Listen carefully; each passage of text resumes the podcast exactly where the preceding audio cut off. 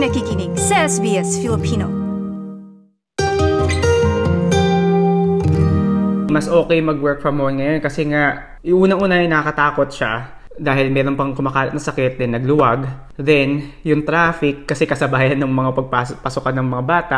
Masaya siya kasi parang normal na pero nandun pa yung takot na hindi pa rin naman talaga yung normal yung situation eh. Hati pa ang kalooban sa tuluyang pagbabalik opisina ng arkitekto at art director na si Joe Paraino mula sa Melbourne. Simula kasi nitong biyernes, Pebrero 25 ng hating gabi, tinanggal na ang rekomendasyon ng gobyerno ng Victoria na mag-work from home, base sa naging pahayag ni Premier Daniel Andrews noong nakaraang linggo. This Friday, uh, when we have advice to all Victorians, you can go back to the office, you don't have to work from home anymore. That was always advisory in this last phase anyway. Uh, but the, one, of, one of the biggest blockers to people going back to the office is having to wear masks. And now there'll only be a very small number of settings where masks are needed. And again, that's based on health advice also. Maging sa New South Wales at ACT, maaari na ding magbalik opisina. Ngunit pareho ng Victoria, nasa diskresyon na ito ng mga employer. Nagluwag na din sa mandato ng paggamit ng face mask ang tatlong estado, bagaman may ilang lugar pa din na kinakailangan nito, gaya ng pampublikong transportasyon at mga high-risk na lugar katulad ng ospital, aged care, child care center at iba pa. Sa ibang estado gaya ng Western Australia, Tasmania, Northern Territory at South Australia, mananatili pa din ang pagsusuot ng face mask. Samantalang magluluwag na sa Queensland sa susunod na linggo. Hindi naman dato sa opisina ni Joe ang mask ngunit magsusuot pa din siya sa takot na mahawa ng sakit. Enero pa lamang nang unti-unti na silang pumapasok sa lugar ng trabaho pero ngayong lunes ang simula ng opisyal na balik opisina. Noong January, ang arrangement namin na was Monday, Wednesday, Friday, work sa office. Tapos, Tuesdays and Thursdays, work from home. Ngayon, minandate na sa amin, lahat kami expected nang bumalik sa opisina. Nakakatakot kasi parang over the past few weeks, every week mayroon kang kaopisina nagkakasakit. Tapos hindi nila ina-announce kung sino yung uh, keep nila as a secret kung sino yung nagkasakit sa opisina. Pa nakakatakot, baka mamaya siya pala yung katabi ko. Yung, yung, yung fear na magkakasakit ka. Siyempre, hindi naman may iwasan na lalabas ka. Lalabas ka para bumili for lunch. Kahit fully vaccinated at may booster shot na, malaki pa din ang pangamba ni Joe na makisalamuha sa iba at mahawa ng COVID-19 dahil mag-isa lang siya dito sa Australia. Pero bukod dito, dagdag sakit ulo ni Joe ang matinding trapikong nakaamba.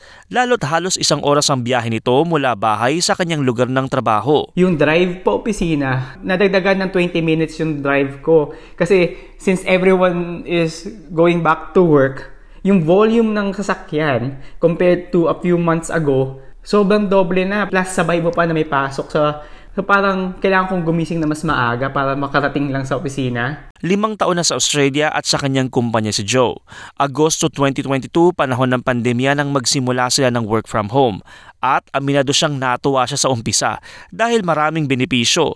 Ngunit may mga pagkakataong hindi na niya nababalanse ang kanyang oras. Actually, nung una, it's very exciting yung prospect na makapagtrabaho ka sa bahay. Kasi yung feeling na, uy, pwede akong matulog anytime I want. Tapos, pwede kong kontrolin kung anong oras ako mag-work at anong oras ako magsimula ng work, anong oras ako matatapos. Kasi output-based kami. So, technically, hindi kami regular na 9 to 5 na trabaho. After a while, probably after a month, nag-start na yung nag-sink in na yung parang namimiss mo yung mga ta- personal interaction. Ayon kay Florence Dato, OHS COVID Safe Workplace Project Organizer ng Victorian Trades Hall, mahalagaan niyang mabatid na may pagkakaiba mga bawat lugar ng trabaho at ang mga manggagawa ay mga may pagkakaiba ding pangangailangan. Ngayong magbabalik na sa kanilang mga trabaho, dapat anyang tandaan na may mga obligasyon ng employer sa ilalim ng Occupational Health and Safety Act na magbigay ng ligtas na trabaho sa abot ng kanilang makakaya. Bago kayo i-require ng inyong employer na magbalik sa inyong lugar ng trabaho, kailangan nilang siguruhin muna na meron silang maayos at sapat na safety controls in place to eliminate or minimize yung infection ng COVID. So kabilang na dito ay ang updated na COVID safe plan incorporating yung mga work bubbles, sapat na indoor airflow or improved ventilation, yung regular cleaning and disinfecting, physical distancing, at ang pinaka-importante ay yung access sa personal protective equipment.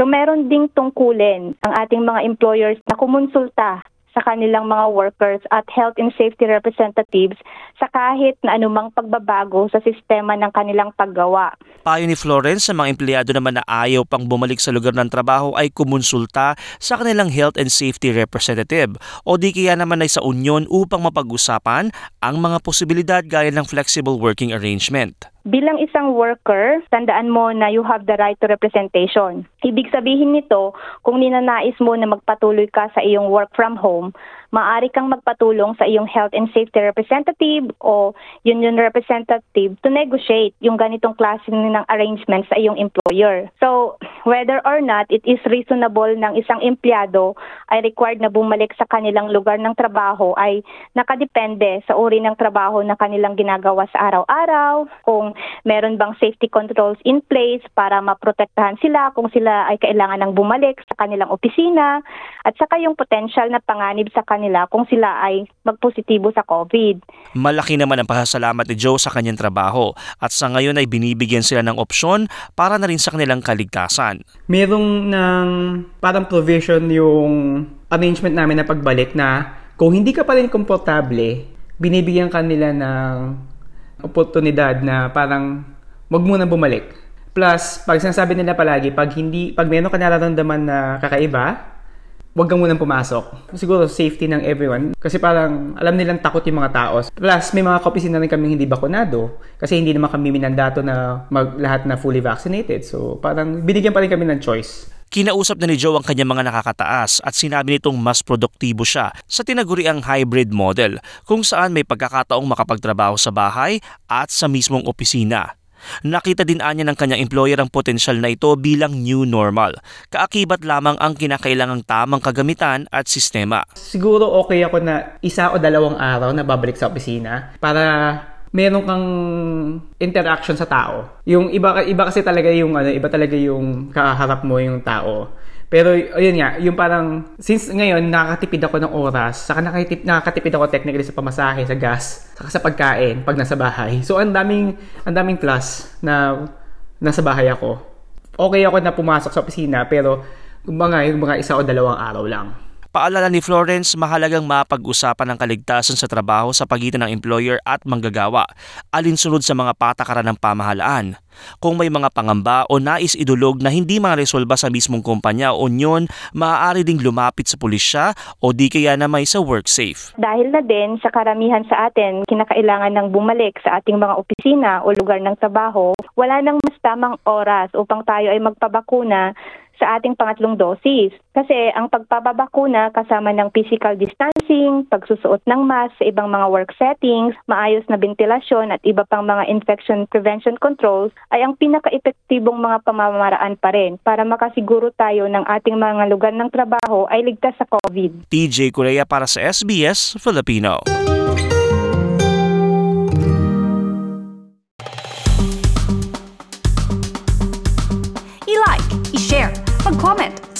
SBS Filipino sa Facebook.